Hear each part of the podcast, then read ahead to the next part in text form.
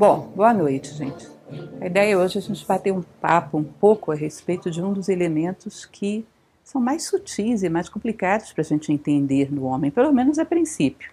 Aqueles que já fizeram curso de filosofia com a gente sabem que quando a gente fala que a vontade é uma constituição do ser humano, faz parte da constituição do ser humano, como se fosse o corpo físico, como se fosse o corpo emocional, a gente fica acha um pouco estranho, né? Porque vontade não é um conceito muito definido. E o que a gente vai propor hoje é exatamente perceber o quanto ele é prático, não está distante da realidade, e o quanto define essas coisas que nós consideramos como mais concretas. As coisas mais densas são, de fato, mais perceptíveis para os sentidos, mas elas são eco das mais sutis. Como a gente não vê as mais sutis, a gente só atribui às coisas o movimento, a causa das coisas, a causas materiais. Causas materiais gerando consequências materiais. E, na verdade, todo mundo material é eco de algo mais sutil. E a vontade se diz que é a causa mais poderosa de todas as causas que agem sobre o universo, tanto dentro do homem quanto fora.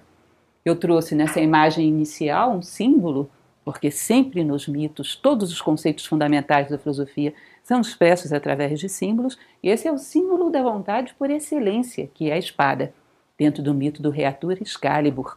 Num determinado momento, quando Arthur, que está aí retratado nesse belíssimo filme, Excalibur, que para mim é o melhor filme sobre o mito do rei Arthur, se baseia no romance de Thomas Mallory, muito bom esse filme, vocês percebem que quando Arthur se torna rei, a dama do lago entrega para ele Excalibur acima das águas. Essa Excalibur, que nós vamos entender que está associada à vontade humana, quando ela se coloca acima das águas, ela é uma vontade de um rei. Exatamente porque as águas estão associadas à horizontalidade do plano material.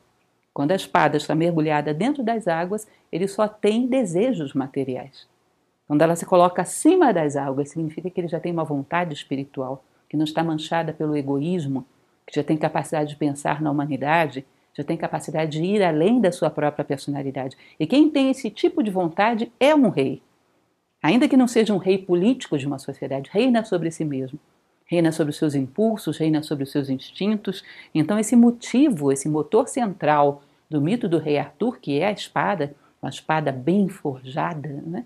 que resiste a qualquer matéria, atravessa a matéria, onde há uma vontade, há um caminho, nós vamos falar um pouco sobre isso é o símbolo daquilo que a gente vai buscar entender através de vários exemplos. O que é a vontade humana?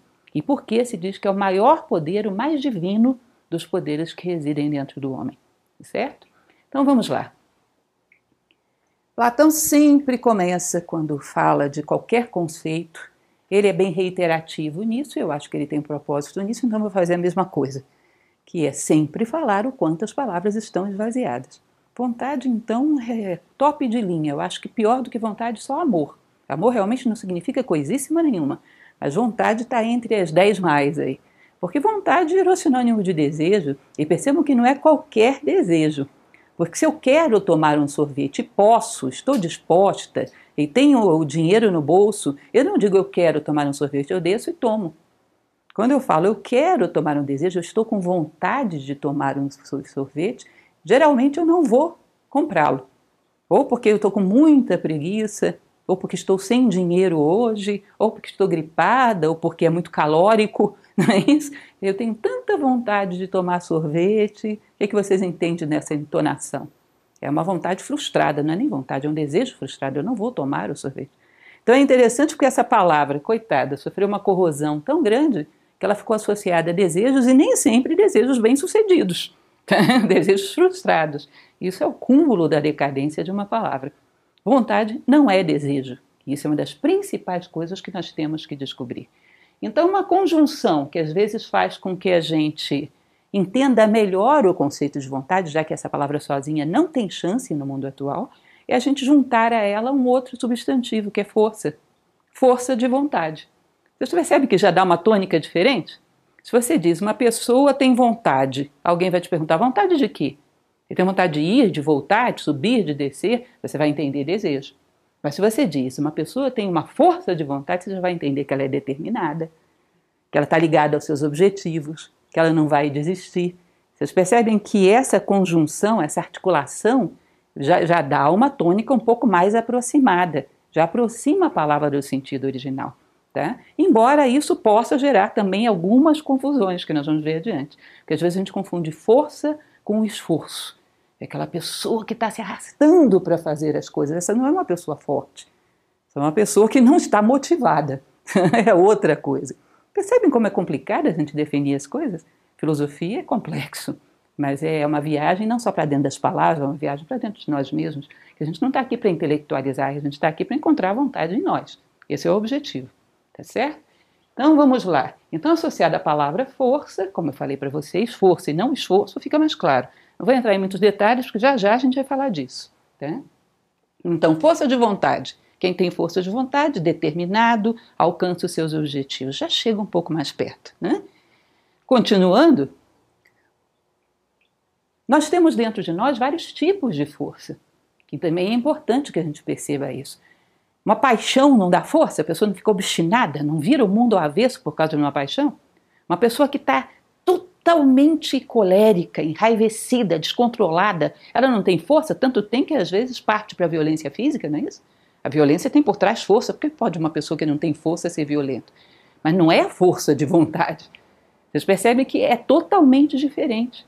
A vontade não é uma força de explosão. Puf, briguei com você. Puf, corro atrás de uma coisa que eu estou apaixonado. Não.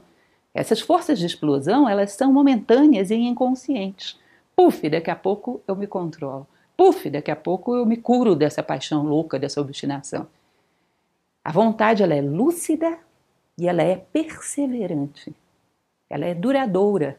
A força, quando se destina à vontade, ela é uma força lúcida e duradoura. Ela não é isso, ela é sempre ascendente em direção ao objetivo. Portanto, ela é uma aplicação da força totalmente diferente. Quem tem força de vontade é uma pessoa que está consciente, sabe onde quer chegar e caminha sempre. Não é uma pessoa encolerizada nem uma pessoa apaixonada. Então, vocês percebem que a palavra força a gente também tem que distinguir muito bem. Por que, que isso é importante a gente perceber? Porque a nossa, vocês não vão ficar ofendidos de eu falar uma coisa dessas, mas vocês vão te constatar que eu tenho razão. A nossa cultura, ela é uma fábrica de homens débeis. Vocês acham que eu estou errado? É a lei do menor esforço. O sonho de todo mundo é trabalhar o mínimo e ganhar o máximo. Não é isso? É a lei do menor esforço, o comodismo. As pessoas amam muito mais a comodidade do que o crescimento. Então é uma fábrica, o tempo todo gera valores que tornam as pessoas débeis. Então, o único tipo, na vida de uma pessoa débil, o único tipo de força que você conhece é a força de explosão. É como a gatinha que eu tenho em casa, eu acho ela engraçada, porque ela é absolutamente pacífica. A minha filha ela é expert em tirar a gata do sério, só ela consegue. Ela começa a provocar a gata. Aí mexe com a gata, aí a gata sai do lugar, ela vai atrás. Aí ela mexe, aí ela faz não sei o que com a gata. Depois de uns 15 a 20 minutos provocando a gata, a gata, puf, dá uma unhada nela e some. Aí eu digo, olha, você é uma demonstração do que a cultura atual, atual faz com o ser humano.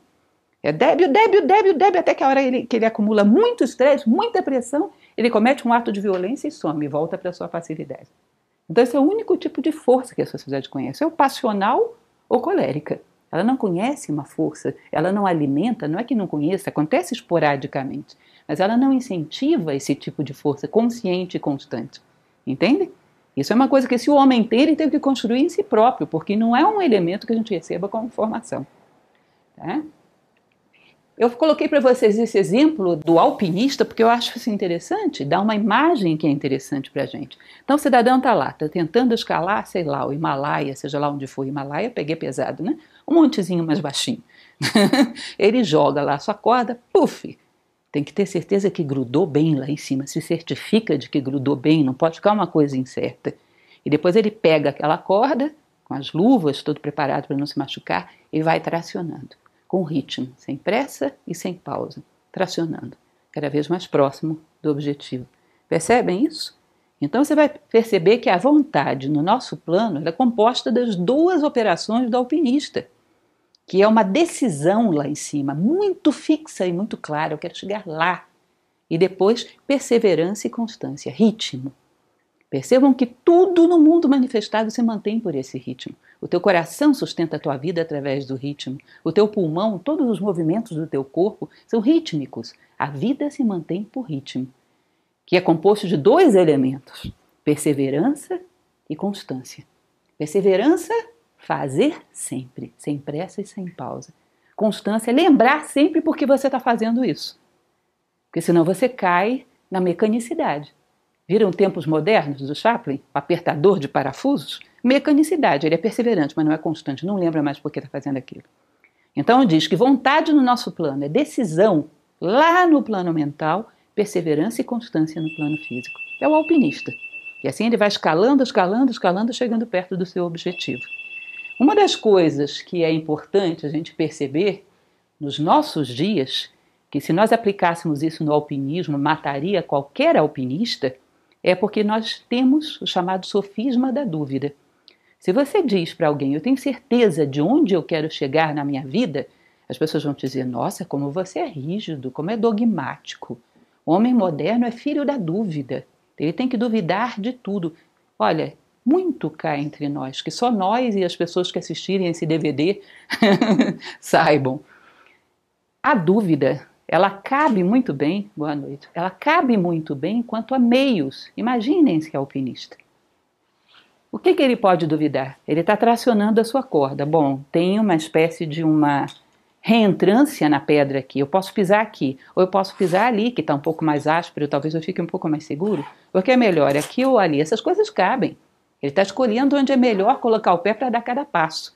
Mas ele pode ter dúvida a respeito de onde está fixada a sua corda lá em cima? Não, será que eu vou fixar aqui? Não é melhor ali? Aí fica mudando de um lado para outro, não prende direito, puf, vamos para o abismo. Percebem? Nós, não, nós vivemos uma sociedade da insegurança, onde nós achamos que tudo tem que ser colocado sob júdice, tudo tem que ser duvidado. Vocês acham que alguém faz alguma coisa grande na história, canaliza vontade, determinação, perseverança e constância, você está o tempo todo na dúvida se quer realmente isso? Albert Einstein, ele tinha dúvida se ele era físico ou era biólogo? Ele teria feito o que fez se tivesse essa dúvida? Será que Leonardo da Vinci tinha dúvida se ele era médico ou artista? Teria feito o que fez se tivesse vivido com essa dúvida? Imagina no meio do caminho voltar atrás. Quem faria alguma coisa grande? Agora, quantas vezes Albert Einstein deve ter tido dúvida se esse era o melhor meio? Isso é natural? Isso faz parte? Quantas vezes o Leonardo da Vinci mudou de base, pintou em parede, pintou em madeira? Ele tinha dúvida de qual era o melhor meio. Mas nunca duvidou dos seus fins. A finalidade humana que tem nortear a vida humana, o ideal, não pode ser colocado em dúvida, porque senão você não chega a lugar nenhum. Anda um pouco para cá, anda um pouco para lá, no final tudo se anula e eu não saio do lugar. Entendam que isso é um dos elementos mais debilitantes da vontade. É falta de um sentido de vida claro, falta de cravar bem a sua corda de alpinista, falta de um ideal. Tá? No meio do caminho cabem todas as dúvidas para que você estabeleça o caminho mais seguro. Mas as suas finalidades ficam mudando, você não vai chegar a lugar nenhum. Tá? Então, são alguns pontos importantes para a chamada vontade: perseverança, constância, ou seja, ritmo no plano físico, identidade, decisão no plano mental, saber onde eu quero chegar e certeza a respeito de onde eu quero chegar. Tá? Você vai dizer, ah, mas e se mudar no meio do caminho? Como assim mudar no meio do caminho? Pode acontecer no meio da tua vida você chegar à conclusão que a fraternidade não é boa para você? Ou que a justiça não é boa para você? Existe essa possibilidade? Nós estamos falando de ideais humanos e não de projetos. Tá? Um alpinista ele crava o mais próximo possível do ápice da montanha a sua corda. Não pertinho, porque ele cravaria pertinho se ele quer subir? Nós não estamos falando de coisas que têm a margem para dúvidas no meio do caminho. Nós estamos falando de ideais humanos e não de projetos. E sem ideais é muito difícil que você suba. Tá? Existe a lei da gravidade também no campo psicológico. Sem ideais é mais provável que nós desçamos. Tá certo? Porque precisa de muito esforço para subir. Esforço no sentido positivo, muita determinação. E se não a temos, a tendência é que desça. Tá? Então, o sofisma da dúvida é um dos muitos sofismas que debilitam a nossa vontade. Como eu falei para vocês, a nossa é uma sociedade que faz ódio à debilidade. Eu comentava ainda há pouco a respeito disso. Os heróis. Platão falava que é muito necessário e interessante que o homem tenha um herói de estimação. Aquele que relembra ele o quão grande ele pode chegar a ser. Percebam que os ídolos que a nossa cultura gera, em geral, são débeis. Em geral, são pessoas que estão abaixo, em termos de vontade, do homem mediano, o pai de família que luta todos os dias para vencer as suas circunstâncias. Em geral, são débeis. Aí nós percebemos que há realmente um culto à debilidade. Quanto mais cômoda a vida, quanto mais confortável, com menos contratempos, melhor. Tá certo? E aí falávamos a respeito do esforçado. Que uma coisa é a pessoa ter força, outra coisa é ser o esforçado. Esforçado é ruim? Não, é bom. Muito pior é aquele que nem se esforçar, não se esforça, não faz nada. Mas entendam que uma coisa é alguém que está se arrastando e canalizando o máximo de energia para fazer algo, e outra é uma pessoa que está motivada, se vocês vissem Leonardo da Vinci, do qual a gente falava ainda há pouco, inclinado sobre suas telas, que diz que ele passava às vezes três noites sem lembrar de dormir, três dias sem pensar em lembrar de comer, vocês diriam que ele é uma pessoa motivada ou esforçada? Percebe que esforçada é aquela pessoa que você sente que ela está se arrastando para fazer as coisas, não está desistindo, mas a motivação não está ali. Entendem isso? Eu me recordo que há muitos anos atrás, nós sempre fazemos confraternizações entre nós, entre os alunos de Nova Acrópole, e na primavera costumamos fazer algumas pequenas confraternizações onde a gente faz algumas competições artísticas, mais para brincadeira e confraternização do que para qualquer outra coisa, que a gente chama de Jogos da Primavera. Então jogamos xadrez, fazemos pequenas provas de atletismo, natação e coisas desse tipo. E quando eu entrei Nova Acrópole, bastante jovem, eu participei de uma dessas corridas só de brincadeira. Nunca tinha corrido e depois disso também nunca mais corri. E foi realmente muito engraçado. Como atleta, realmente, a minha carreira se encerrou ali. Mas eu me recordo que o meu professor de filosofia à época, que hoje é nosso diretor nacional, quando eu passei pela pista de atletismo, ele me falou uma coisa: inclina para frente. Se tiver que cair, cai para frente. Porque ele disse que eu estava correndo assim. Essa expressão, que é uma interpretação do nosso corpo, percebam que quando você está correndo assim, ou fazendo alguma coisa assim, o que, que o teu corpo está dizendo? Eu não quero ir, ela está me arrastando. Ela está me obrigando. Vocês percebem que essa é a imagem do esforçado? Meu Deus do céu, que horas acaba isso? Vocês conhecem alguém muito talentoso, muito motivado que faça alguma coisa assim? Percebam que aí tem uma linguagem corporal. Há uma resistência muito grande dentro de mim, mas mesmo assim eu estou tentando. Tá? Então, força de vontade não é esforço, não é desgaste. E aí vem um elemento que é importante que a gente perceba eu coloquei um pouco mais adiante, nós vamos ver já já essa definição, que é a diferença entre empolgação e entusiasmo. O homem motivado tem entusiasmo. O homem que está dando um esforço fora do comum, tudo bem? Tem empolgação. Nós já já vamos ver essa diferença, tá? Então vamos lá. Vamos imaginar, para que a gente possa entender a vontade, eu falava para vocês de início, que a vontade é um elemento interno que existe dentro de nós, é uma das componentes da constituição humana. E a gente tem uma certa dificuldade de perceber isso. É natural, porque quase não lidamos com ela. Nós percebemos claramente que temos um corpo físico, percebemos que temos uma energia que percorre o nosso corpo físico, percebemos que temos emoções, percebemos que temos uma mente. E se vocês forem estudar, por exemplo, uma tradição indiana, eles dizem que cada uma dessas coisas é um corpo corpo físico, corpo energético, corpo emocional e corpo mental. E que cada um desses corpos tem as suas motivações. O seu corpo, talvez, corpo energético, gostaria de descansar. O corpo físico, talvez, não sei, gostaria de caminhar. O corpo emocional sente saudades, a mente é curiosa. Cada uma tem as suas motivações. Então, eu falava aqui um pouco a respeito das motivações da mente. Curiosidade, um conhecimento que não quer se comprometer, quer saber o que tem dentro da caixa, já viram isso? Se eu falar para vocês que vocês podem mexer em qualquer coisa aqui na escola, mas que tem uma caixa ali, aquela vocês não abrem, porque não pode. Percebem o que vai acontecer dentro da mente de vocês? Nada vai interessar, só essa caixa. Então, essa curiosidade que quer ver o que existe por trás das coisas, dentro das coisas, mas que não quer se comprometer com nada, isso é um interesse mais fugaz da mente, mais superficial. As emoções, em geral, gostam do que é agradável, do que é atraente, ou então temem aquilo que ameaça de alguma maneira, vibram em função dessas, desses atrativos ou coisas que a repelem. E por aí vai, as nossas energias gostam, evidentemente, daquilo que as alimenta, o nosso corpo gosta da lei do menor esforço. Agora, vocês percebem que na história, quando a gente pega determinados heróis, por exemplo, uma Joana d'Arc, que fez o que fez, qual será que era o veículo dentro dela que estava pedindo aquilo? Será que a mente dela estava curiosa para saber o que era guerra? Eu acho que não. a mente não tem curiosidades que a comprometam tanto assim. Será que era a emoção dela que gostava de arriscar a vida? Percebam que provavelmente também não. A emoção não gosta de coisas tão arriscadas. Ela tem um instinto de autoconservação.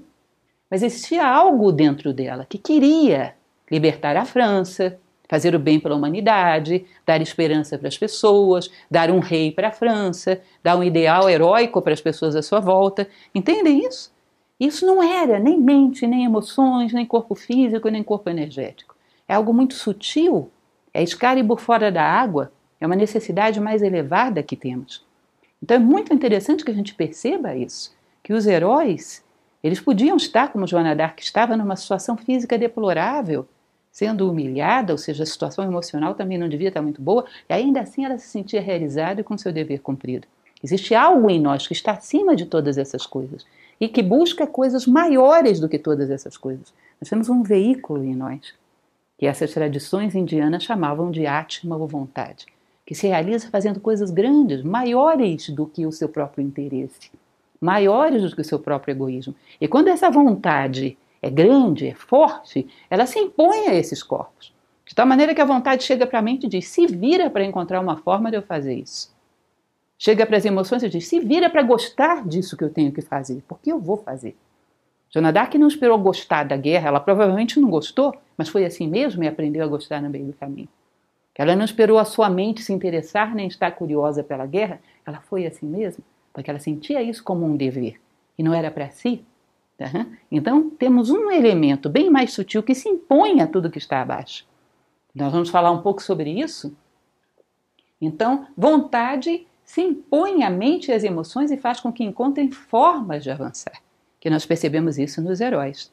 Herói, segundo o que Platão define, é exatamente aquele ser que conseguiu ir um pouco acima da conjuntura média da humanidade. Ou seja, conseguiu alinhar todos os seus veículos numa única direção. Aí é uma potência, uma capacidade de realização que fez com que ele não vivesse apenas em função de si mesmo e, portanto, fizesse história. Tá? Vamos ver mais alguns detalhes disso que vocês vão entender melhor.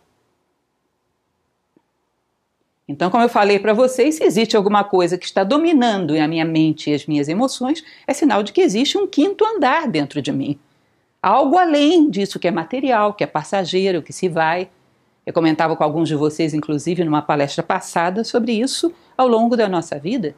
Nosso corpo físico hoje não é o corpo que tínhamos aos 10 anos de idade, nem a energia, nem as emoções, nem os pensamentos são outros. Mas existe algo que permanece toda a nossa vida, sutil, que dá um fio de ligação e uma continuidade, que faz com que você saiba. Aquele corpo não é o mesmo, aquelas emoções não são as mesmas, mas era eu ali. Algo permaneceu. Como se fosse um olhar profundo que olha o mundo do fundo da tua consciência e exige de você que seja humano. Realize a tua missão, que diga que veio, quando a gente começa a ouvir essa voz, que a tradição tibetana chamava de voz do silêncio, a gente começa a conhecer uma possibilidade sutil e superior no homem, que é a tal da vontade. Se vocês pensarem em qualquer homem determinado e que fez história, vocês vão perceber que, pela sua biografia, você percebe que eles ouviam essa voz. Que as circunstâncias eram impossíveis, ninguém prevaleceria sobre aquilo, e eles prevaleceram. Ninguém superaria uma circunstância daquela, e eles superaram. Às vezes quebra a lógica à vontade. Vocês já ouviram, devem ter ouvido falar daquelas batalhas antigas, que às vezes se diz que 300 homens combateram milhares e conseguiram prevalecer, um exército que era metade do outro venceu o outro. E a gente diz, não, isso deve ser lenda. Parece que não, parece que isso algumas vezes na história realmente aconteceu, que houve homens que fizeram coisas tão sensacionais que a gente diz, como? Porque eles tinham poderes que não eram normais.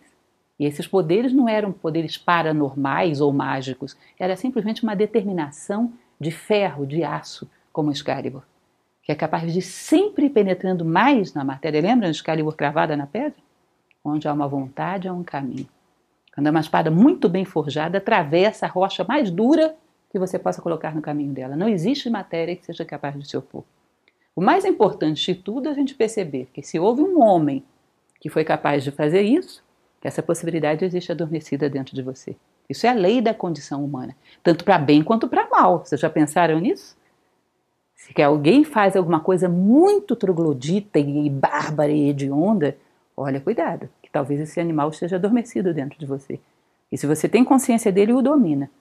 Se não tem, se se acha puro demais, cuidado. Quando nós giramos as costas para os problemas, corremos o risco deles nos pegarem pelas costas. Conhecer tudo que existe dentro de nós é aquilo que a alquimia medieval chamava de cauda do pavão. Ver que todas as coisas que existem no mundo existem dentro de nós. Isso é a maturidade para eles. Então a vontade sintetiza as potências humanas e canaliza em uma única direção. Eu dei esse exemplo da locomotiva. Imaginem vocês uma pessoa. Eu falei para vocês de quatro corpos, né? O corpo físico, a energia, as emoções e a mente. Então imaginem uma locomotiva. Eu tenho um corpo físico saudável. Meu corpo está ok. Minhas energias estão ok. Não estou doente, não estou com energias baixas, não estou com baixa humanidade, nada. Está ok. Né? Eu até gosto de fazer as coisas. Então, as emoções estão ok. E até conheço mais ou menos como fazer. Já andei lendo alguns livros, já andei vendo algumas pessoas fazendo. Então, conhecimento, ok. Vocês percebem que aqui você tem as condições do corpo, das energias, do emocional e do mental. Vocês conhecem pessoas que têm essas quatro condições e não fazem nada? Percebem? Que não basta você ter as ferramentas, você tem que ter a Maria Fumaça aqui, né? Você tem que ter alguma coisa que propulsione tudo isso. Você tem que ter a vontade. Tem pessoas que têm todas essas condições e não fazem nada. E às vezes acontece o contrário. Pessoas que só têm a vontade criam todas essas condições. Lembram de Stephen Hawking, o físico? Tem pessoas que não têm nada disso e só têm a vontade. E constroem esses vagões, criam essas condições. Se diz que a vontade é o mais divino e mais poderoso que a gente tem, porque ela se impõe sobre as circunstâncias. Nós achamos estranho isso, exatamente. Eu não quero que vocês pensem que eu estou criticando a cultura atual só por um jargão, por inércia. É preciso que vocês percebam as opiniões, o mundo das opiniões em que a gente vive. Nós tivemos um momento na história que a literatura, a psicologia, a sociologia, tudo diziam a mesma coisa: o homem é produto do meio. O homem não pode prevalecer sobre o meio. Mas eu um dia desse sentava com os meus alunos e nós enumeramos umas dez correntes de pensamento aí entre a segunda metade do século XIX e o início do século XX falando essa mesma coisa. É uma verdadeira lavagem cerebral. E é engraçado porque quando isso chega no Brasil, mais ou menos no final do século XIX, essa ideia, até a literatura se voltou tudo para isso, né, que foi o naturalismo, o cortiço, o mulato, a carne de Júlio Ribeiro, tudo se voltou para isso, que era um eco de Portugal, da Europa. Nós tínhamos um homem que era neto de escravos, uhum, órfão de mãe, criado, seu pai morre quando ele era muito pequeno, criado por uma madrasta que era muito humilde, trabalhava como lavadeira que aparentemente nunca teve oportunidade de pisar numa escola, foi autodidata. E que 17 para 18 anos de idade era um intelectual que inclusive dominava a língua francesa e arrumou seu primeiro emprego num jornal e escreveu sua primeira poesia publicada. Joaquim Maria Machado de Assis, que é considerado um dos maiores intelectuais da língua portuguesa, não é simplesmente do Brasil. Eu acho engraçado, você imagina, ele conviveu com vários jovens intelectuais da época, que eram todos adeptos da corrente determinista. Machado de Assis estava na frente deles. E tinha uma moda aqui. Eles não viam um ser humano, eles viam a moda.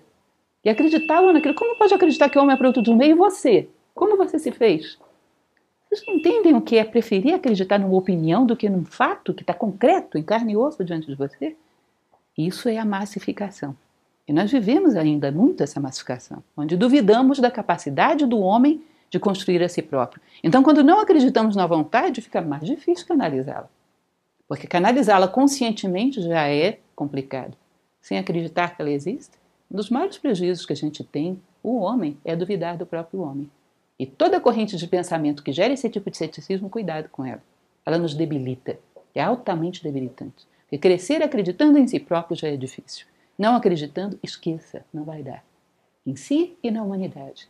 Tá? Se existe algo que é um libelo da filosofia, é jamais desacreditar da humanidade. Ok? Então, continuando, eu falava para vocês sobre essa capacidade que a vontade tem de sintetizar as potências humanas. sempre tem um exemplo que uso. Boa noite, fiquem à vontade. Que dá para a gente entender um pouco melhor isso. A nossa educação, sobretudo nos primeiros anos, depois já não mais, ela trabalha para que a gente aprenda a ter um domínio básico do corpo físico.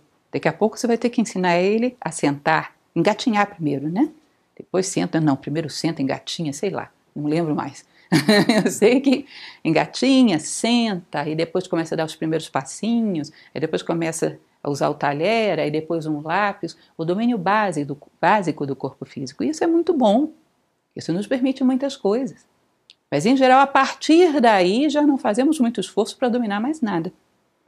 Agora, percebam o que me faculta eu ter um básico domínio do corpo físico. Eu digo, pernas me levem para a porta. Elas me levam para onde? Para a porta. Eu digo, pernas me levem para o ventilador. Onde que elas estão me levando? Para o ventilador. Imagine se eu não tivesse domínio das minhas pernas e quisesse chegar na porta. O que, que eu ia fazer? As pernas querendo ir para lá e eu me arrastando, me agarrando pelo chão, pedindo ajuda dela. Ah, quanto tempo para chegar a isso? Então eu ganho muito tempo porque posso fazer isso, não é? E eu posso chegar para as minhas emoções e dizer: emoções, isso é nobre, justo e bom, goste disso. Elas obedecem? Eu posso dizer para a minha mente: mente, eu preciso entender esse conceito, concentre-se nisso. Ela obedece? Vocês já perceberam se eu dominasse as minhas emoções e a minha mente com a mesma facilidade que domina as minhas pernas ao andar, onde eu poderia chegar? Que tipo de homem eu seria? Que tipo de ser humano? Entendem? É se pegar toda a potência humana e canalizar como se fosse um raio laser numa direção. Isso é uma potência, um ser humano multiplica a sua capacidade de realização de construção de si mesmo e do mundo. Você não está cada veículo para um canto, mas os quatro alinhados, feito um laser, numa única direção. Quanto mais o homem desenvolve essa capacidade de vontade, mais ele é capaz disso. Exatamente porque, como já falei para alguns que estiveram em outras palestras, você não domina aquilo com o qual se identifica. Você tem que ter uma certa desidentificação de consciência para ter um certo domínio sobre as coisas. Se eu acho que eu sou isso, eu não vou dominar isso. Eu acho que há algo além disso em mim, eu tenho chance de dominar isso. Lembram do exemplo que eu dava para vocês? Mais uma vez, os meus bichinhos de estimação, que já me renderam muitas reflexões filosóficas. Minhas filhas sempre tive animais de estimação. E é engraçado porque um animal de estimação, não sei se vocês já perceberam isso, eles têm um tratamento diferenciado para cada morador da casa. Eles sabem com quem estão lidando, são espertíssimos. Me recordo que as minhas filhas pequenas rolavam com o cachorro no chão, que você não sabia dizer onde terminava cachorro, onde começava criança. Ele adorava elas, mas não as obedecia em absolutamente nada. Eu tenho o maior carinho pelos cachorros, eu gosto demais deles. Mas a mim ele respeitava. Eu gosto dele, mas eu sou ser humano, ele é cachorro, eu tenho uma certa desidentificação. Isso me dá uma certa autoridade e ele me respeitava. A elas, nada, adorava, mas não respeitava. Isso falava para vocês em todos os campos, quando falamos de Gibran e educação, né? que eu dizia: temos um filho, nós achamos que o melhor que um pai tem que fazer pelo filho é ser o seu amiguinho, embolar-se com ele pelo chão, não digo fisicamente, psicologicamente.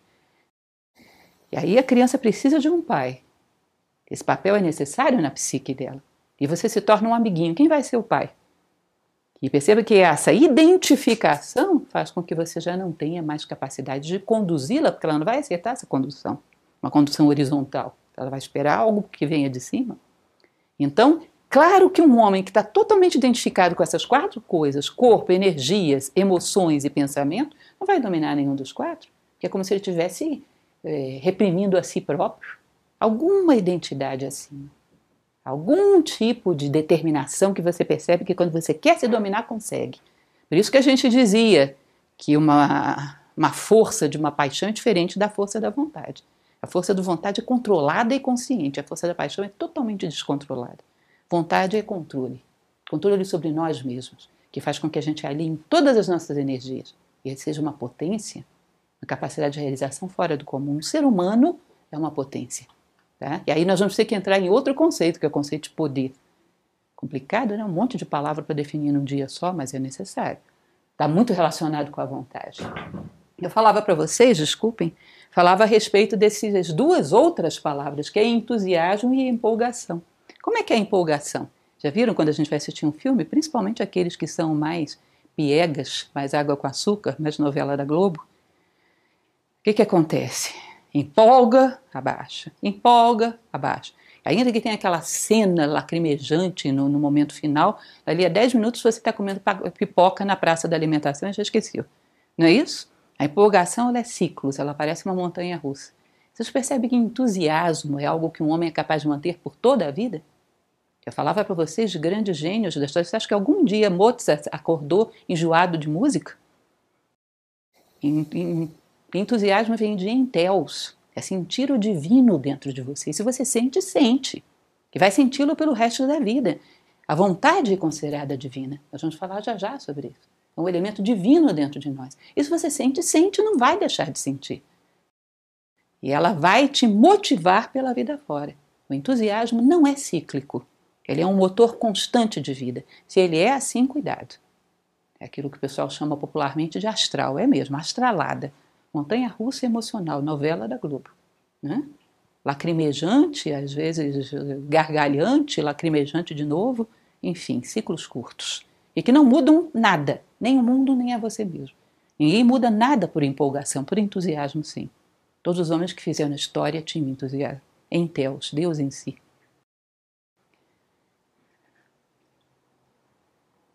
Como falava para vocês, perseverante e constante. Lembraram, assimilaram a diferença entre esses dois? Perseverante fazer sempre. E o constante, sempre lembrar porque faz. Para a cena, por que você está fazendo isso? Porque eu quero ser uma pessoa justa. Tá bom, pode continuar. Para a cena, por que, que você está fazendo isso? É mesmo, né? Por que, que eu estou fazendo isso? Para e repensa. Caiu na mecanicidade, tempos modernos de Chaplin. Entende? Porque só vai te construir se for um ato consciente. E isso constitui os elementos do entusiasmo. Helena Petrovna Blavatsky, que é uma filósofa do século XIX muito interessante, ela usa essa frase que eu cortei um pedaço dela aí para vocês.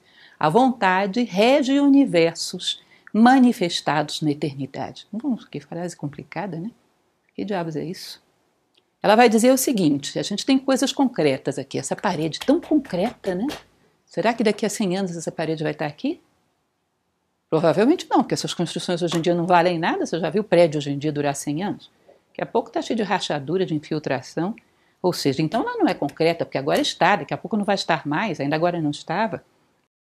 Parecem coisas fixas, concretas, e daqui a pouco a corrosão do tempo leva tudo embora.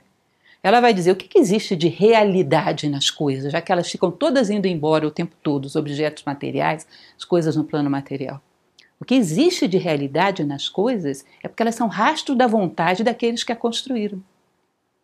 E só existem duas possibilidades, pelo menos no momento em que a gente vive, mais para frente, sei lá. Nesse momento evolutivo da humanidade, você vê os rastros da vontade divina e os rastros da vontade humana.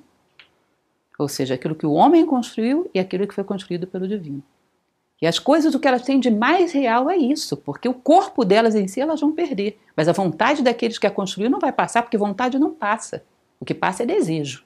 Vontade, se é verdadeira, se é realmente entusiasmo, ela não passa. Então, o que existe mais real nas coisas é a vontade que as construiu, quer seja uma estrela, quer seja uma constelação, quer seja uma mesa. Aí vocês vão dizer: Não, aí você está de brincadeira, Lúcia. Isso não é verdade. Sabe por quê? Essa mesa de madeira que está aí, eu sei quem construiu. Quem construiu foi o seu João ali na esquina, coitadinho, que é uma pessoa muito boa, mas é alcoólatra. Ele não tinha vontade divina nenhuma, ele só queria ganhar um trocado para comprar a bebidazinha dele. Então não me venha com essa conversa. Essa mesa não é rastro da vontade. Vocês não podem me dizer isso? Não dá para dizer se vocês conhecem o seu João ou imaginam o seu João? Não tem muito o seu João pelo mundo afora? Aí eu vou dizer para vocês o seguinte: olha, Ainda o desejo, ele é uma descaracterização da vontade caída dentro da matéria. Falava para vocês que a água, a horizontalidade da água representa o plano material. Aí comentava com vocês lá no início da espada Excalibur, que quando está dentro do lago, ou seja, dentro das águas, dentro do mundo material, ela é só desejos, desejos de coisas materiais. Quando ela sai das águas, que vira fraternidade, vira compaixão, vira compromisso, Excalibur fora das águas é vontade. Mas de qualquer maneira, o homem se movimenta por um reflexo da vontade lá dentro do plano material. Porque se não tivesse vontade nenhuma, ainda que seja descaracterizada como desejo, seu João não fazia essa mesa. E eu provo isso para vocês. Porque tem pessoas, e nós já devemos todos ter ouvido falar desse tipo de exemplo, que hoje infelizmente está ficando cada vez mais numeroso. Kant falava sobre isso. Ele diz que existem três tipos de ação a ação por dever, que é essa vontade pura, que se compromete com coisas que não são egoístas, a ação por desejo, que é essa egoísta, que quer coisas para si, se eu fizer isso eu ganho aquilo. Ele vai dizer: olha, tem casos tão aqui na ponta que a pessoa nem por desejos não se mexe. Ela quer as coisas, mas só se você der. Conhecem isso? É aquilo que a gente chama de apatia, que é o extremo da debilidade humana. É uma ausência quase total da vontade, ainda que seja descaracterizada na forma de desejo. Vocês já ouviram falar daquelas pessoas que às vezes estão numa situação de mendicância, estão na rua pedindo dinheiro para sobreviver? Alguém vai lá, arruma um empreguinho, coloca numa casa, consegue um salário, consegue uma vida digna, a pessoa larga tudo porque dá muito trabalho, é melhor ganhar as coisas de graça? Já ouviram falar? Nem por desejo não se mexe, que dirá por vontade. Isso pode acontecer. O ser humano pode chegar a um estado de apatia que nem mesmo os seus interesses o movimentem. Tá certo? Então é importante que a gente entenda essa questão. O rastro das coisas, as coisas que existem no mundo, você tem que ter algum nível de vontade para produzi-las. Seu João, ainda que seja uma pessoa que tem esses problemas todos morais, é um alcoólatra, mas algum movimento ele tem que ser capaz de produzir para construir essa mesa. Aí você vai dizer, mas qual é a diferença de uma vontade pura e um desejo descaracterizado? Quanto tempo vocês acham que dura essa mesa? Uma mesa de madeira simples desse tipo. Sei lá, eu, uns, alguns poucos anos, né?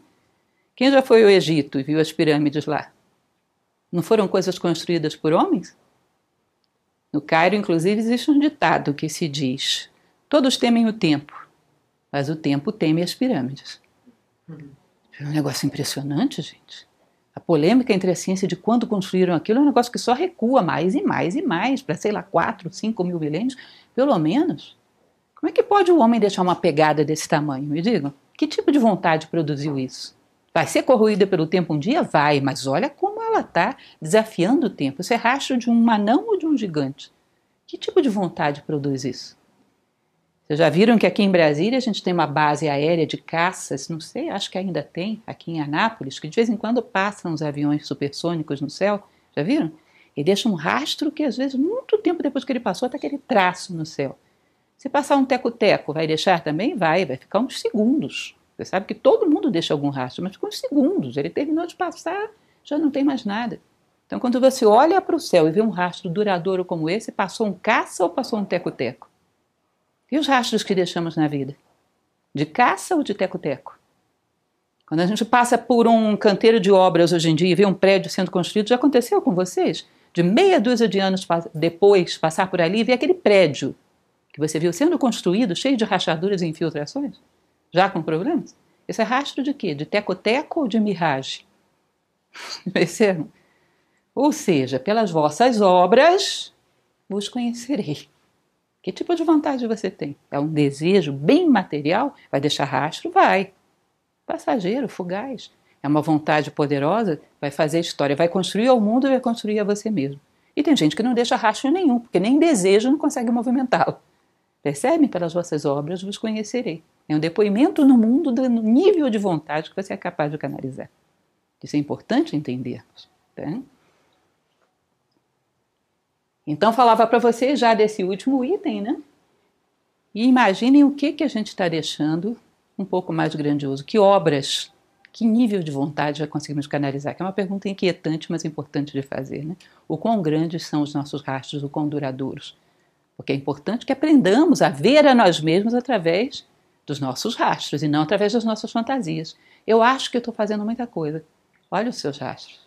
É um ato de coragem, é autoconhecimento. É importante olharmos. Porque quando vemos, somos capazes de gerar uma atitude de transformação. Né? Onde há uma vontade, há um caminho. Esse é um ditado que é muito interessante, ou seja, às vezes um local, uma situação absolutamente adversa. Tem um homem que canaliza a vontade e gera algo de sensacional que ninguém esperava. Vocês já viram que às vezes Determinadas sociedades conseguem drenar pântanos, irrigar desertos. E às vezes uma pessoa se detém com um mosquito. Não é isso? Então não pensem que as circunstâncias impedem. O homem bloqueia a si próprio. E as circunstâncias se tornam uma justificativa, porque se um homem foi capaz de prevalecer sobre ela, existe essa possibilidade no homem. Onde há uma vontade real, há um caminho. Ah, não estou vendo caminho nenhum. Você não está vendo agora, daqui a pouco você vai ver, porque eu já estou vendo. Homem de vontade diz isso. Eu, há pouco tempo, há uma semana atrás, eu assisti a um documentário, uma coisa simples, mas eu fiquei muito impressionada de ver a história de um homem muito próximo de nós, no século passado, que foi um jovenzinho do interior, um caipira, chamado Walter Elias Disney. Vocês não sabem a adversidade que esse garoto passou. E o que ele foi capaz de superar para fazer o que fez. É impressionante como um homem de vontade. E faliu umas três vezes na vida e dizia: vai dar. E começava tudo de novo. Até que deu, do jeitinho que ele via. Nenhum momento duvidou. Uma potência de determinação impressionante. E você olha, não estou vendo nada. O homem de vontade vê. Onde há uma vontade, há um caminho, e ele não duvida. Por muito que a circunstância seja adversa, ele não se sente derrotado, ele se sente desafiado. Ah, é, é, agora você vai ver. Desse jeito não deu, é, você vai ver como vai dar agora. E vai cada vez mais se fortalecendo nas adversidades, assim como o nosso corpo, que é um exemplo para nós, se fortalece cada vez que supera um vírus. Aquele não o pega mais, não é isso? Cria imunidade. A nossa psique poderia aprender disso. Então, como eu falei para vocês, onde há uma vontade, há um caminho. Agora imaginem o seguinte: vou dar dois exemplos, um deles a gente já usou e o outro ainda não. Vocês já ouviram falar a respeito de um homem chamado Aristóteles Onassis? Onassis, que eu conheço de quebra, porque gosto muito de uma cantora chamada Maria Callas, e eles foram casados numa época. Onassis é um homem que passou fome, teve que enterrar os próprios pais mortos pelos turcos, passou uma adversidade terrível e era de uma determinação fora do comum. Mas qual era o objetivo de Aristóteles Onassis? Sabe qual era? Ser o homem mais rico do mundo. Era só esse, ou vocês acham que ele tinha algum objetivo metafísico? Ser o homem mais rico do mundo. E aí você pega, por exemplo, uma Joana d'Arc que falamos. Era uma vontade arrasadora, mas o que ela queria? Fazer história, dar esperança aos homens, libertar a França, fazer com que os franceses tivessem um sonho, tivessem um rei. Você percebe que ela tinha capacidade de sonhar e tinha capacidade de plasmar, de concretizar. Tá? Ela via no plano espiritual, ela tinha uma vontade pura. Onassis só tinha visão no plano físico, ele queria abrir caminhos aqui. Mas vocês percebem que quando a sociedade está muito débil, aí vem o ditado que a minha avó tanto gostava: numa terra de cegos, quem tem um olho é rei. Um homem desse não, não, não aparece? Porque as pessoas estão muito débeis. Então, quando alguém é muito determinado, ainda que seja só para coisas terrestres, chama atenção. Vocês percebem que é muito escasso homens muito determinados? Ainda que seja só por interesses materiais, sai desbravando. Esse homem chegou a ser um dos mais ricos do mundo. Tá? Sai desbravando. Porque as pessoas estão cada vez mais débeis. Então, em terra de cego, quem tem um olho é rei. Agora, imagina uma vontade como aquela de Onassis voltada não para ele, mas para a humanidade. O que teria feito? Ele não teria feito fortuna, ele teria feito história. Ele não teria desfrutado de uma grande fortuna, ele teria talvez amenizado a dor de muita gente. Tá? Mas entendam que é a mesma potência, é Excalibur dentro d'água, ou é Excalibur fora d'água. Tá? Então, uma espada bem forjada, como eu falava para vocês, é interessante porque existe no interior da Itália, e é uma curiosidade turística, uma pedra com uma espada cravada até em empunhadura dentro dela. Ninguém sabe dizer cultura Vila Nova. Quem sabe dizer como cravar aquela espada lá dentro? Porque é uma rocha. Eu não me lembro qual é o mineral, mas uma rocha bastante resistente. Que é um símbolo desse antigo mito, que diz o seguinte: quando a nossa vontade é uma espada bem forjada, é um aço bem temperado, não existe pedra, mineral, nada no mundo que seja capaz de opor-se à sua passagem. Entende? Onde há uma vontade, há um caminho. Quanto mais bem temperada ela é, quanto mais resistente ela é, mais ela é capaz de atravessar adversidades. A espada cravada na pedra é símbolo disso. Excalibur é isso. É um aço de boa têmpera. Me recordo que minha avó costumava falar uma coisa e depois eu fui descobrir como minha avó sabia isso. Eu nunca descobri, vai ser um mistério, que ela já morreu há muitos anos. Que ela costumava dizer: Olha, minha filha, você a vida vai te afiar ou vai te desgastar, depende de se você é faca boa ou faca ruim. Aí eu descobri que realmente existe esse ditado popular, tá? que a vida é como uma pedra de afiar, ou ela te desgasta ou ela te afia, depende do aço do que você é feito. Eu acho isso muito interessante. Ou seja, para uma espada, a pedra, quanto mais dura for, mais afiada ela vai sair.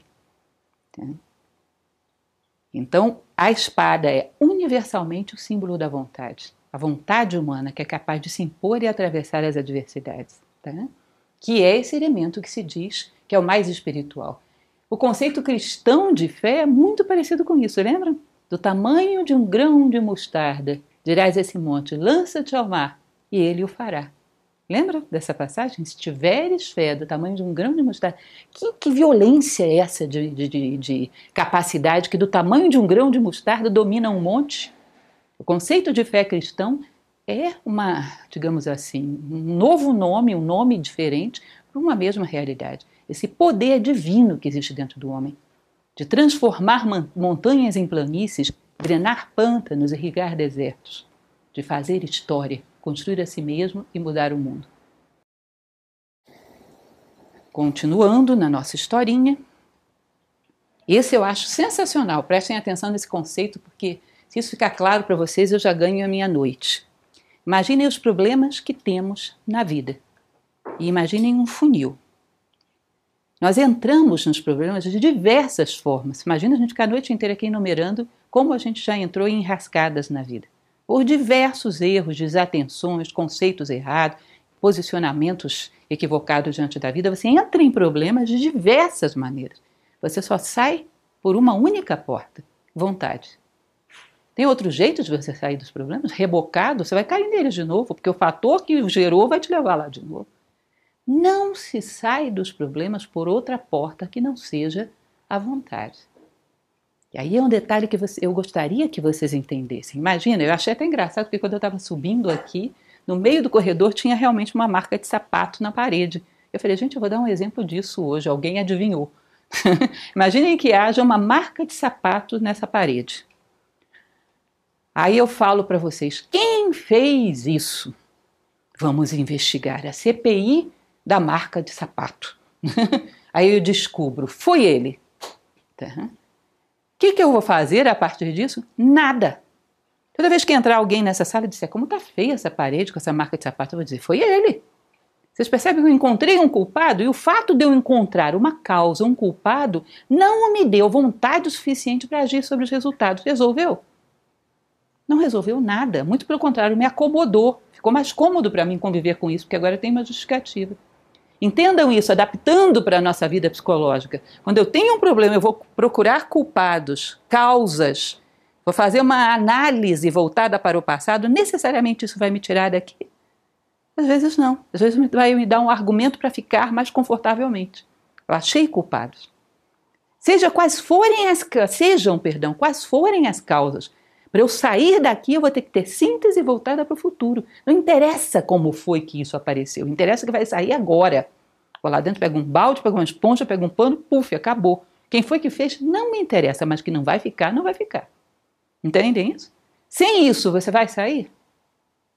Perceba que não é mal que você procure a causa das coisas, mas que não se baseie só nisso para achar que vai resolver seus problemas, porque isso, às vezes isso gera uma transferência de responsabilidade e te acomoda. Sem vontade, ninguém sai de lugar nenhum. Entendem? Não há outra forma de se superar os problemas. Tá? E existe um outro fator que é muito curioso em relação a isso. Que quando eu avanço, ao invés de ficar fazendo inumeráveis e intermináveis análises do passado, faço síntese e projeto para o futuro, que nem o alpinista, jogo minha corda lá em cima e começa a puxar. Se eu necessito saber das causas, Existe um fenômeno interessante no ser humano. Parece que a natureza contribui para aqueles que são dotados de vontade, aqueles que são determinados, aqueles que trabalham positivamente a favor da própria natureza. Porque ela faz aflorar na tua consciência aquilo que você necessita saber para caminhar. Já perceberam? Eu estou tentando fazer alguma coisa que é positiva, é produtiva, é construtiva, é humana. Mas eu preciso lembrar de um elemento que aconteceu lá na minha infância que está me bloqueando e não está me deixando agir bem. Já aconteceu de aflorar uma memória na mente de vocês vinda não sei de onde? Por quê? Porque você canalizou a vontade para agir e a natureza te traz as ferramentas. Aí que vem a história dos contos de fada, que eu gosto demais disso, para quem me conhece, adoro. Os contos de fada têm muito isso. Príncipe chega no reino. Você que é mãe, tem crianças pequenas, deve saber disso. príncipe chega no reino. O rei fala para ele: Salve minha filha que está presa nas garras de um dragão. O que que o príncipe vai falar? Quem foi que criou esse dragão? Como ela foi parar lá? Quem foi que não cuidou dessa princesa direito? Ele fala isso? Que quem foi não me interessa, mas que ela não vai ficar mais lá, não vai, porque eu vou agora. Percebam que essa ação dele, porque ele é só um jovem, é só um rapazote, e o dragão é um dragão. Essa ação dele, positiva, comprometida com algo que é maior do que ele, porque não existe um interesse pessoal aí. Vocês já viram alguma historinha que o príncipe chega para o rei e diz: Mas vem cá, o que, é que, eu vou ganhar com isso? Quanto você me paga? A recompensa é boa? Porque dependendo. Mas ele não vai lá porque ele tá, tem garantias de que vai ganhar a princesa. Vocês já viram alguém de alguma história assim? O rei diz: se você for libertá-la, eu garanto que dou a mão dela em casamento. Eu nunca vi isso em nenhuma história. Às vezes lá eles se apaixonam e já voltam comprometidos, mas ele não vai por causa disso. Ele vai porque é nobre, justo e bom. Ele não sabe nem se ele vai gostar da princesa. ele vai porque é nobre, justo e bom. É uma donzela presa nas garras de um monstro. Vocês percebem que as crianças têm uma intuição disso. Para quem tem ou teve filhos pequenos, eu tive duas e eram tinham manias de historinha todas as noites, uma coisa exaustiva porque eu não tinha tanta imaginação assim. Imagina chegar para a criança e dizer isso que o príncipe falou: quanto você me paga? Quanto você me dá por isso? Que criança ouviria uma história dessa? Ah, esse príncipe não presta, mãe, pega outro. Quem veria graça numa historinha dessa? Percebem que a ação tem que ser nobre, altruísta, síntese voltada para o futuro? E ele, aquele rapazote que se dispôs a enfrentar um dragão, no início da história ele não tinha chance. Mas à medida que ele vai caminhando, vão aparecendo as armas mágicas. Aí ele dá água para um velhinho, esse velhinho dá para ele um segredo mágico que ele fica invisível. Ou ele acha uma capa que quando ele coloca ele adquire poderes. Ou ele acha uma espada na pedra, não é isso? Ele vai adquirindo poderes no meio do caminho. Sabe o que significa isso? As armas mágicas são os teus poderes internos que a natureza vai trazendo à tona. Ela traz à tona naqueles que se comprometem com a vida. A natureza não traz respostas para quem vai vasculhar o passado, mas para quem se compromete com o futuro. Ela vai te armando. Quando você chegar diante do dragão, está armada até os dentes e com condições de vencê-lo. Por quê? Você foi nobre, altruísta e se comprometeu com a vida. Ela vai te dando as armas mágicas no meio do caminho. Quando você chega lá, você está preparado. Entendem isso? Uhum. Então, essa característica do conto de fada, eles são muito educativos. E os nossos filhos entendem, a gente esqueceu. Pelo menos deveriam entender, porque até as crianças estão sendo alienadas na sociedade atual, amadurecidas precocemente. Mas a princípio a criança tem estrutura simbólica para entender. A nobreza do herói, a síntese voltada para o futuro, não medir esforços e não querer nada para si. Que aí caímos nesse conceito, que é a essência da vontade humana. Sabe, a meta, a vontade maior, aquela dos heróis, é a chamada reatação, é a chamada vontade pura. Que é um homem que não quer absolutamente, absolutamente nada para si daquilo que ele está fazendo. Ele quer simplesmente ser humano. Ele se realiza fazendo aquilo que se espera de um ser humano. Uma planta se realiza fazendo fotossíntese, um animal exercendo os instintos, ele se realiza sendo nobre, justo e bom e não quer ganhar nem ter medo de perder nada com isso. Isso é chamada vontade pura, ou ação por dever, ou reta ação, que diz que é o ápice, é a sabedoria, é o ápice da vontade que o homem pode chegar. Vou contar para vocês uma historinha que tradicionalmente já é bastante conhecida, eu conto muito no meu, nas minhas aulas do curso de filosofia, então alguns eu sei que já devem conhecer. Mas de qualquer maneira é interessante ouvir de novo, como diz a Rede Globo, né? vale a pena ver de novo. Ele diz que havia um mestre muito sábio que estava subindo uma montanha montado no seu camelo, é uma história árabe. E adiante dele havia um outro viajante. E de repente o camelo desse viajante se assustou e arremessou ele no abismo. Só que ele não caiu, ele ficou pendurado num galho. Aí esse mestre sábio que vinha atrás desce do seu camelo, faz de tudo para salvar aquele homem. Rasga as próprias roupas, tenta fazer uma corta, pega galho, pega isso, pega aquilo. E ele era da tradição islâmica. E no Islã, a máxima autoridade entre o homem e Deus, que é Alá, é o anjo Gabriel. Ele diz que esse anjo Gabriel aparece para ele de repente diz: Olha, você já mostrou suficiente virtude e sabedoria para ter acesso ao céu de Alá. Vamos comigo. Você já alcançou a libertação. Aí diz que ele olha para o anjo, olha para o homem pendurado lá no abismo, puxa o anjo para perto de si e diz: Vem cá, não dá para eu trocar o céu de Alá por um bom pedaço de corda? Vocês entendem o que é isso? Um dia vou ter acesso ao céu de Alá, mas nesse momento, para ser humano, eu preciso de corda ou de céu de Alá? Eu não tenho desejos. Depois eu vejo depois, agora é corda. O que se espera de um ser humano nesse momento? Corda. Entende? A tradição indiana tem uma outra história muito parecida também, que era de um grande guerreiro muito sábio e destira, que tinha vencido uma grande guerra, era um homem muito justo e bom, que dizem que ele procure o portal do céu de Indra, porque ele teria acesso, como é o céu de Alá, aí era o céu de Indra. E ele sai andando anos procurando esse tal desse portal. E no meio do caminho ele encontra um cachorrinho. Desses sem dono, sujo, magricelo, e se torna o seu companheiro. E eles passam fome juntos, passam frio juntos, passam dificuldade juntos anos. Até que um dia ele acha esse portal do céu de Alá. E tinha um anjo, que eles chamam de Gandharvas, né, belíssimo, na porta. E chega e diz: Ah, que bom, príncipe, que você chegou, entra, o Deus Indra está à sua espera. Aí ele vai entrando, contente, ah, que bom, né? Cheguei, enfim, com o cachorrinho dele. O anjo diz: Espera aí, esse cachorro não. Você já viu cachorro vira-lata no céu de Indra? Que de respeito. Se é o momento dele, não, esse cachorro não entra. Você entra, o cachorro fica. É diz que ele olha para o cachorrinho, um cachorrinho vira-lata, magricelo, que tinha sido seu companheiro de dificuldade todos aqueles anos. Pensa um minuto e diz: Tá bom, se o meu cachorro não pode entrar, eu fico com ele. Ele abre mão do céu de Indra pelo cachorro. Aí sabe o que, que acontece? O cachorro era Indra. Se ele tivesse aberto mão de um cachorro pelo céu, ele desejava mais algo do que a virtude. Então não estava preparado para obtê-lo. Entende?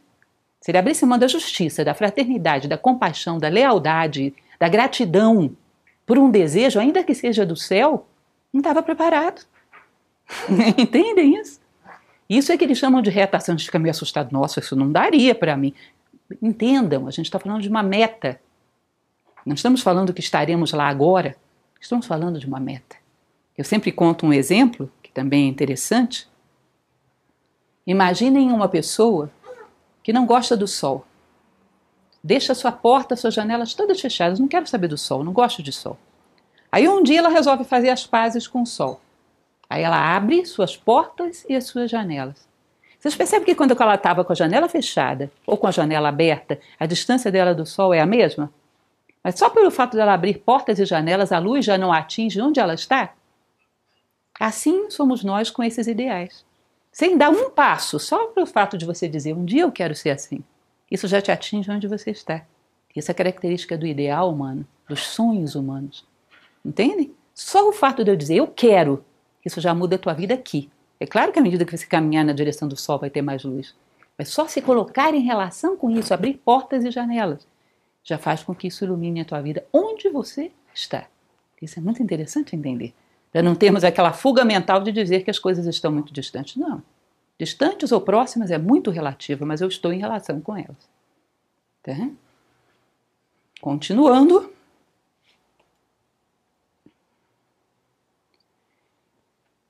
A vontade é mais poderosa, evidentemente, com objetivos humanos, ou seja, altruístas, grandiosos, do que com objetivos egoístas. As pessoas vão dizer, mas o Onassis era potentíssimo, tinha um desejo egoísta. Vocês imaginam se o Onassis, com toda aquela potência de determinação, colocasse altruísmo e generosidade? O que ele não poderia fazer? Porque ele fez fortuna. Os homens que têm determinação e têm altruísmo fazem história. Marcam dois mil, três mil anos de história. Muita coisa que a gente falou aqui, por exemplo, veio de um simples filósofo chamado Platão, que viveu sabe quanto tempo? 2.400 anos. E está aqui, porque constantemente nos inspira. Se ele só quisesse fortuna, será que estaria aqui depois de 2.400 anos? A vontade humana, quando ela é realmente humana, tem objetivos espirituais, altruísmo, generosidade, justiça, fraternidade, ela é a maior potência que o ser humano pode chegar a conhecer. Daí que se diz que é o que de mais divino o homem tem dentro de si. É quando o homem se realiza, floresce, que nem o símbolo oriental do lótus. Tá? Quando ele encontra dentro de si a vontade. Um elemento importante é a questão da disciplina e da ordem. Que a vontade é como se fosse um raio de luz. Para chegar ao mundo, ela precisa de um canal e esse canal é a disciplina e a ordem. Lembra que a gente falava da perseverança e da constância, do ritmo? Toda a vida se sustenta em cima de ritmo. Então, ela necessita de certas ferramentas auxiliares, além da perseverança, da constância, ela necessita de disciplina e ordem, porque senão, como você vai canalizar a determinação se é um desordeiro? não organiza nem seu espaço, nem seu tempo. Percebem que essa luz não consegue chegar ao mundo? Eu coloquei o exemplo de Ulisses, que é interessante, mas tem muitos outros. Ulisses, quando volta para casa, Odisseia, já devem ter ouvido falar essa história que Penélope estava cheia de pretendentes, forçando, querendo que ela os aceitasse, e ele chega, se disfarça e diz, manda dizer que Penélope se casaria com aquele pretendente que conseguisse envergar o arco de Ulisses e soltar uma flecha que passasse por dentro de vários orifícios alinhados e chegasse a um alvo a uma certa distância. E nenhum dos pretendentes consegue fazer isso. Aí ele, disfarçado, vai lá e consegue. Ou seja, a vontade que é a flecha passar por vários orifícios alinhados, que é a ordem, para chegar ao alvo, que é o seu objetivo. Se esses orifícios estivessem desalinhados, ela roçaria e não chegaria ao seu objetivo. Por muito que você tenha uma vontade poderosa, no meio da desordem, do caos, ela não consegue chegar ao mundo. Então é importante que vocês percebam uma coisa: ordem, tanto no tempo quanto no espaço, dá poder, que abre caminho para que tua vontade chegue ao mundo. Tá? E aí é importante que a gente perceba algo que a gente vai falar já já, porque ordem é uma virtude. E as virtudes dão poder. E quando a pessoa usa essas virtudes a serviço de algo espiritual com a vontade, constrói coisas maravilhosas. E quando usa a serviço de vícios, será que dá? Também dá, porque ela é uma ferramenta.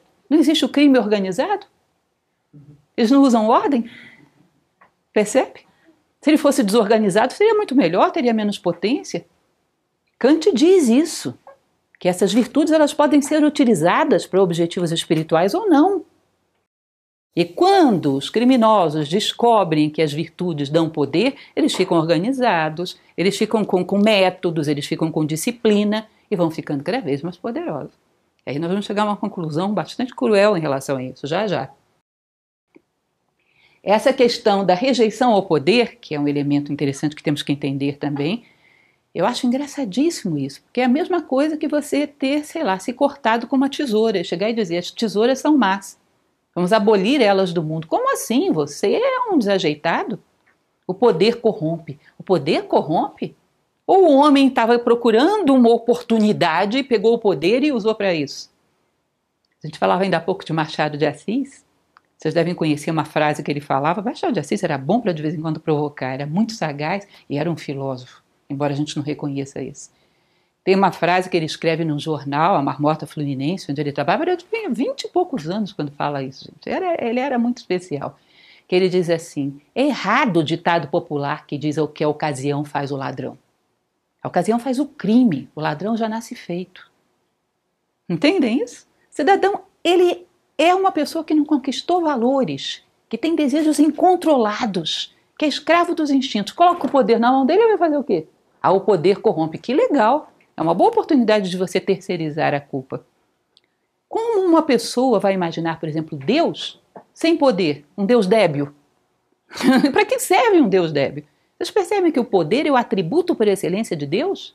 E que se nos aproximamos dele, ficamos cada vez mais poderosos? Poder é poder ser, é poder fazer, é poder construir. Agora, dependendo de quem está no volante, pode ser também poder não ser, destruir, violar. Depende de quem está no volante. Agora é culpa do motorista ou do volante? Vocês já viram alguém multar o volante? Seria bom, né? multar o volante, não a mim que conduzo. Feliz ou infelizmente, o Detran não compartilha dessa filosofia de vida. É isso? Então o poder não corrompe. Poder é atributo divino por excelência. E o homem que cresce, evidentemente, se potencializa. Pode construir a si próprio e ao mundo. Pode transformar. É um fator de soma na sua vida e na dos demais. É um absurdo a gente dizer que poder corrompe, porque isso nos faz débeis. Cuidado com a filosofia, com a ódio à debilidade, que é a canção que o mundo entoa para os quatro cantos hoje em dia. Cuidado. Tá? Nós fazemos uma ódio. Quanto mais débil e mais esperto, mais se dá bem sem fazer esforço, essa é a meta. Isso, cuidado com essa ódio à debilidade. Bom, então essa institucionalização da debilidade, o comodismo, a mediocridade e a falta de compromisso vai gerar aquela consequência cruel que eu falava para vocês que é a frase desse Benjamin Disraeli, que era um primeiro-ministro inglês, que, como todo bom político inglês, era esperto, não muito íntegro, mas esperto. Ele dizia uma coisa, que uma sociedade só tem chance quando os homens de bem têm a mesma audácia dos, dos, dos corruptos. Vocês entendem isso? os corruptos, os, os, os, os debilitados moralmente, os marginais, têm uma determinação fora do comum. E o homem de bem? Lei do menor esforço. Imaginem vocês, eu até coloquei isso mais adiante, se eu não me engano, quando você pega sede do Comando Vermelho, vocês sabem com que idade as crianças começam a trabalhar para o crime organizado? Sete, oito anos viram um aviãozinho para entregar droga. E é uma disciplina que tem que ter uma eficiência fora do comum. Vocês vão dizer, é horrível isso que fazem com as crianças? É, mas essa disciplina, essa eficiência não vai fazê-lo mais forte do que o adolescente de classe média que só sabe ficar na frente da televisão apertando um botão? Mais capaz de sobreviver a uma situação dura? E vocês percebem que disciplina, eficiência, ordem, capacidade de se preponderar sobre as circunstâncias vai fazendo com que esse grupo se potencialize? E a lei do menor esforço vai fazendo com que o outro se debilite? Se, se você enfrenta esses dois grupos, o garoto da classe média que não quer fazer nada e o garoto que foi criado para suportar qualquer adversidade, técnica de guerrilha, o que, que daria isso? Perceba que é importante que a gente perceba as virtudes podem ser utilizadas como meios para fins criminosos de fato são a máfia é altamente eficiente. Eficiência não é virtude? Utilizada para quê? O problema é que os homens de bem estão sendo educados para serem débeis. Não terem organização, não terem determinação, não terem uma canalização de vida idealista, lei do menor esforço. Se você confronta esses dois grupos, é um desastre. Percebem isso? Então percebam que a gente a cada vez mais debilitando o bem e fortalecendo a corrupção moral. Porque todas essas técnicas estão mais presentes em quem está a favor da corrupção moral do que quem está a favor do bem. Que está indo na cultura de quanto mais fácil, melhor. Tá? A lei do menor esforço. E ele diz: quando você enfrentar esses dois grupos, vai ser uma tristeza. Entende isso? É muito apavorante ou não? é importante entendermos isso. Daí eu coloquei, encaixei aí a frase, aliás, antes disso, a primeira frase que nós estávamos pulando, a questão do jovem, que é muito importante porque é um problema dentro da sociedade. Vocês percebem que a criança sonha com grandes heróis, contos de fada. O adolescente, o pré-adolescente, ele quer ser esse herói. A idade da aventura, ele quer viver grandes coisas. Ele quer coragem, quer ousadia. Vocês já viram como eles gostam de filmes de aventura? Que a coragem, que a ousadia. Numa sociedade onde vale a lei do menor esforço, onde o conforto é muito mais amado do que o crescimento, qual é o cidadão mais ousado e corajoso que ele tem? O traficante. Porque as pessoas que ele vê à sua volta são todas muito comodistas, sem nenhum espírito de autossuperação. Aí os pais vivem aquele drama: como é que eu vou fazer com que o meu filho não seja influenciado por más companhias? Com essa necessidade que ele tem de desafios, de pessoas ousadas, em geral, quem são os ousados na sociedade? E aí eu comentava na palestra que fizemos de Gibran sobre educação sobre isso, que a melhor coisa para você fazer, proteger os jovens é fazer com que eles te admirem. Tenha sonhos, comprometa-se com a vida. Faça com que ele veja em você algo grande, tá? uma vontade de ser melhor, uma vontade de deixar um rastro luminoso no mundo. Isso é grande e bom, ele vai te admirar. E a tua opinião vai ter dez vezes mais peso do que qualquer outra. Entendem? E não existe forma mais eficaz do que essa, não conheço. Canalize a vontade. E essa vontade vai ser um rastro luminoso que vai chamar a atenção dos jovens que vêm atrás, vai abrir caminho. Porque eles procuram luz. Se você tem, eles vão atrás de você sem que você precise fazer muito discurso pedagógico. O melhor que podemos fazer pelos que amamos é crescer como seres humanos. Porque só assim podemos garantir que daremos alguma coisa para eles.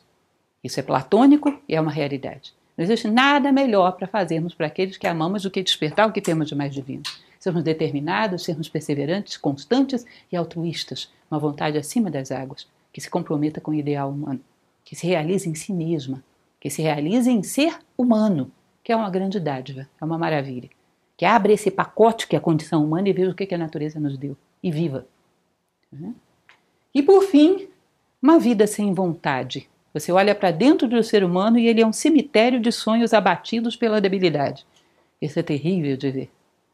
Vocês percebem que quando a gente não persevera em algo, e há que ter uma cuidado, um cuidado muito grande com isso do ponto de vista psicológico, em coisas pequenas até.